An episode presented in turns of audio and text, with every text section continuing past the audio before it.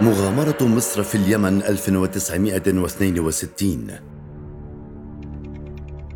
الجمهوريون ينتصرون في اليمن. مملكة المتلوكين تسقط. وتيارات قومية تلوح في أفق العالم العربي. حماس مصري ثوري انتهى بسبعين ألف مقاتل مصري يستنزفون. كانت نهايتهم إما جرحى أو مفقودون أو أسرى مع نقص حاد في خزينة الدولة المصرية. حرب الأشقاء هذه كانت أحد أهم الأسباب في نكسة حزيران وهزيمة الجيوش العربية في مواجهة إسرائيل. لم يكن العام 1962 عاما عاديا على اليمنيين فشهدت الدولة آنذاك ثورة ضد الحكم الملكي فيها متأثرة بالتيارات القومية التي اجتاحت العالم العربي حيث بدأت الحرب عقب انقلاب المشير عبد الله السلال على حكم الإمام محمد بدر حميد وامتدت هذه الثورة على طول ثمان سنوات وقامت خلالها حرب أهلية بين موالي الملكية وموالي الجمهورية. لتخلص إلى إعلان الجمهورية في اليمن وهروب الإمام إلى المملكة العربية السعودية وإعلانه بدء الثورة المضادة من هناك. لم تتردد مصر في الاعتراف بالنظام الجديد للحظة بل سعت بكامل ثقلها لوضع قدم لها في جنوب شبه الجزيرة العربية. الأمر الذي أثار الخوف في نفوس ملوك الجزيرة العربية نظرا لقوة مصر العسكرية أولا وثانيا أن تصدر هذه الثورة إلى ممالكهم. فلم تتوانى المملكة العربية السعودية عن دعم قوات الإمام في اليمن بوجه الجمهوريين بكل ما استطاعت لوجستيا وماديا. والعكس كان صحيحا فمصر كانت قد بادرت إلى إرسال جنود ومعدات إلى أرض اليمن. كان الهدف الأول لهذه القوات حماية النظام الجديد وطرد البريطانيين من جنوب اليمن وإعادة السيطرة على ميناء عدن الذي يطل على مضيق باب المندب مما يشكل سيطرة مصرية على البحر الأحمر.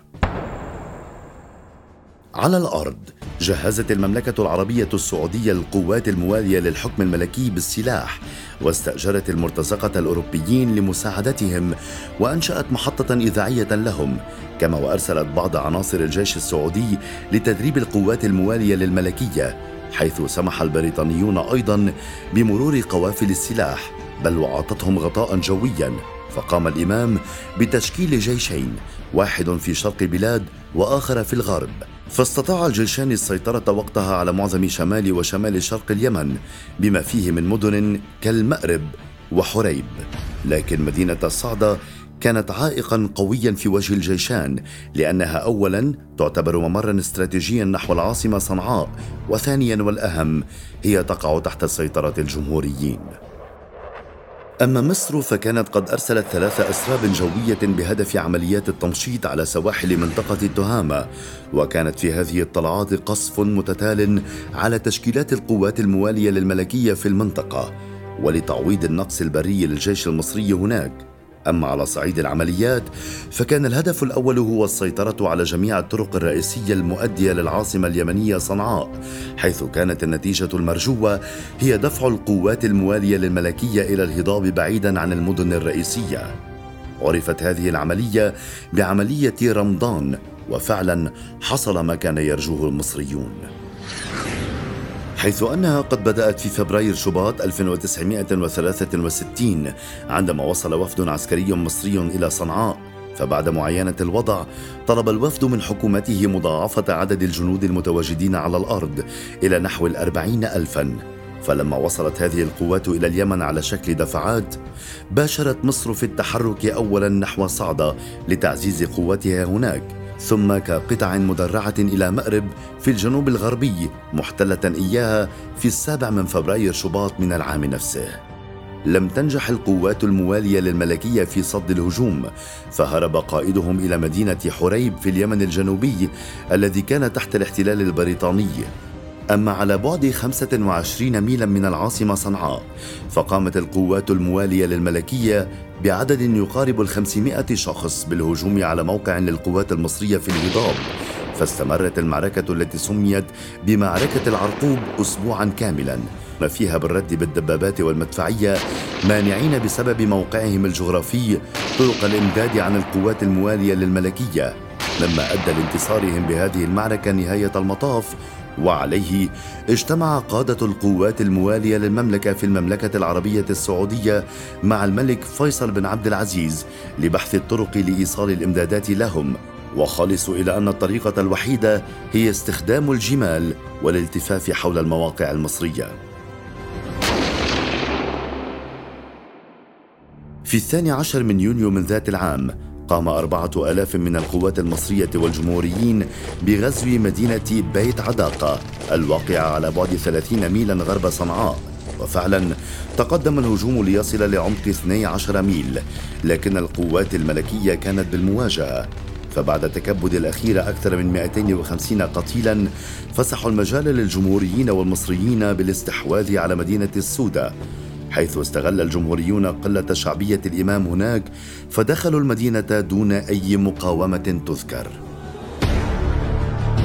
أما في الخامس عشر من أغسطس آب من العام ذاته هاجم المصريون الطريق الجبلي الذي يربط مدينة الخوبة على الحدود السعودية ومقر قيادة الإمام فدعت الحاجة وقتها لقسم القوات إلى قسمين قسم يتجه نحو مقر قيادة الإمام وآخر إلى الشمال الشرقي تجاه الحدود السعودية. لكن الأمطار التي هطلت بغزارة جعلت الآليات المصرية تغرس في وحل الجبال مما جعل الفرصة مواتية للإمام للقيام بهجوم مضاد على القوات المصرية. لم يصل الدعم المناسب للقوات المصرية الغارسة في الوحل بينما دعم الملكيين بات وشيك الوصول. فما إن وصل دعم الملكيين للمنطقة المقصودة حتى قاموا بضرب القوات المصرية العالقة مدمرين بذلك نصف عرباتهم المدرعة والكثير من الجنود الذين راحوا ضحية الهجوم. وبالرغم من أن القوات المصرية استطاعت إخراج الإمام إلى الجبال إلا أنها لم تستطع إغلاق الطرق من الحدود السعودية. قتال متقطع وحرب استنزاف. قامت القوات الملكية بإفشال أربع محاولات للمصريين والجمهوريين لفتح الطريق إلى جبال رازح ما بين عامي 1964 و 1965 حيث فقد المصريون خلالها أكثر من ألف جندي بين قتيل وجريح. كان هذا الطريق يمد المصريين والقوات الجمهورية بالإمدادات مما جعل هدف جيش الملكيين الثاني قطعه تماماً. ففي الخامس عشر من أبريل آذار من العام 1965 عبرت آخر قافلة مصرية هذا الطريق فوقعت في كمين مفاجئ من قبل القوات الملكية أجبرها على الاستسلام دون مقاومة كما وقامت القوات الملكية بالهجوم على المواقع المصرية في الشمال مستهدفين مطارات القواعد المصرية بالمدافع مما اضطر المصريين لإعادة إمداد كل الحاميات والمواقع عن طريق الهبوط المظلي. دوليا. في سبتمبر أيلول من عام 1964 انعقدت القمة العربية في الإسكندرية فتقابل كل من الرئيس جمال عبد الناصر والملك فيصل بن عبد العزيز وخلصوا إلى التعاون المشترك لوقف القتال المسلح في اليمن. أما في الثاني من نوفمبر تشرين الثاني من نفس العام عقد مؤتمر سري في أركويت بالسودان وأعلن المتحاربون اليمنيون وقفا لإطلاق النار. يسري مفعوله في الثامن من نوفمبر من نفس العام. وتم الاتفاق على عقد مؤتمر موسع يجمع قادة القبائل في الثالث والعشرين من نوفمبر تشرين الثاني أيضا لبحث الوضع العام من خلال لجنة تنفيذية لمعرفة الشكل الذي سيكون عليه الحكم وإجراء استفتاء عام لأجل ذلك. وتم الاتفاق على عقد مؤتمر موسع يجمع قادة القبائل في الثالث والعشرين من نوفمبر تشرين الثاني أيضا لبحث الوضع العام من خلال لجنة تنفيذية لمعرفة الشكل الذي سيكون عليه الحكم وإجراء استفتاء عام لأجل ذلك. وتقرر تنحية كل من السلال والإمام البدر من أي مناصب رسمية. المصريون كان لهم رأي آخر فقامت القوات المصرية بقصف مواقع للملكيين في الرابع من نوفمبر تشرين الثاني. بعدها تأجل المؤتمر الموسع إلى أجل غير مسمى.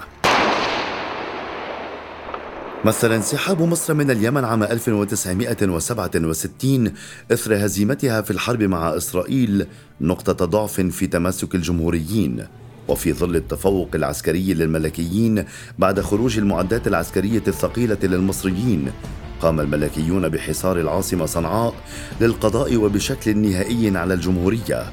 حصار دام سبعين يوما جرت خلاله العديد من المناوشات داخل وخارج المدينة إلا أن نية البريطانيين بالانسحاب من جنوب اليمن شكلت فارقا مهما في مجريات الحرب. فأرسلت على إثر ذلك مصر بطائرات لدعم الجمهوريين في معركتهم الأخيرة ضد القوات الملكية محرزين نصرا تاما ومعلنين قيام الجمهورية اليمنية بشكلها الحالي. نال هذا الاعتراف إقرارا من المملكة العربية السعودية خاصة بعد التقارب الذي بدا واضحا مع القيادة المصرية قبيل حرب 1973 أنهكت مصر. قرابة السبعين ألف جندي لقوا مصيرا مأساويا خسارة في حرب حزيران واقتصاد على المحك.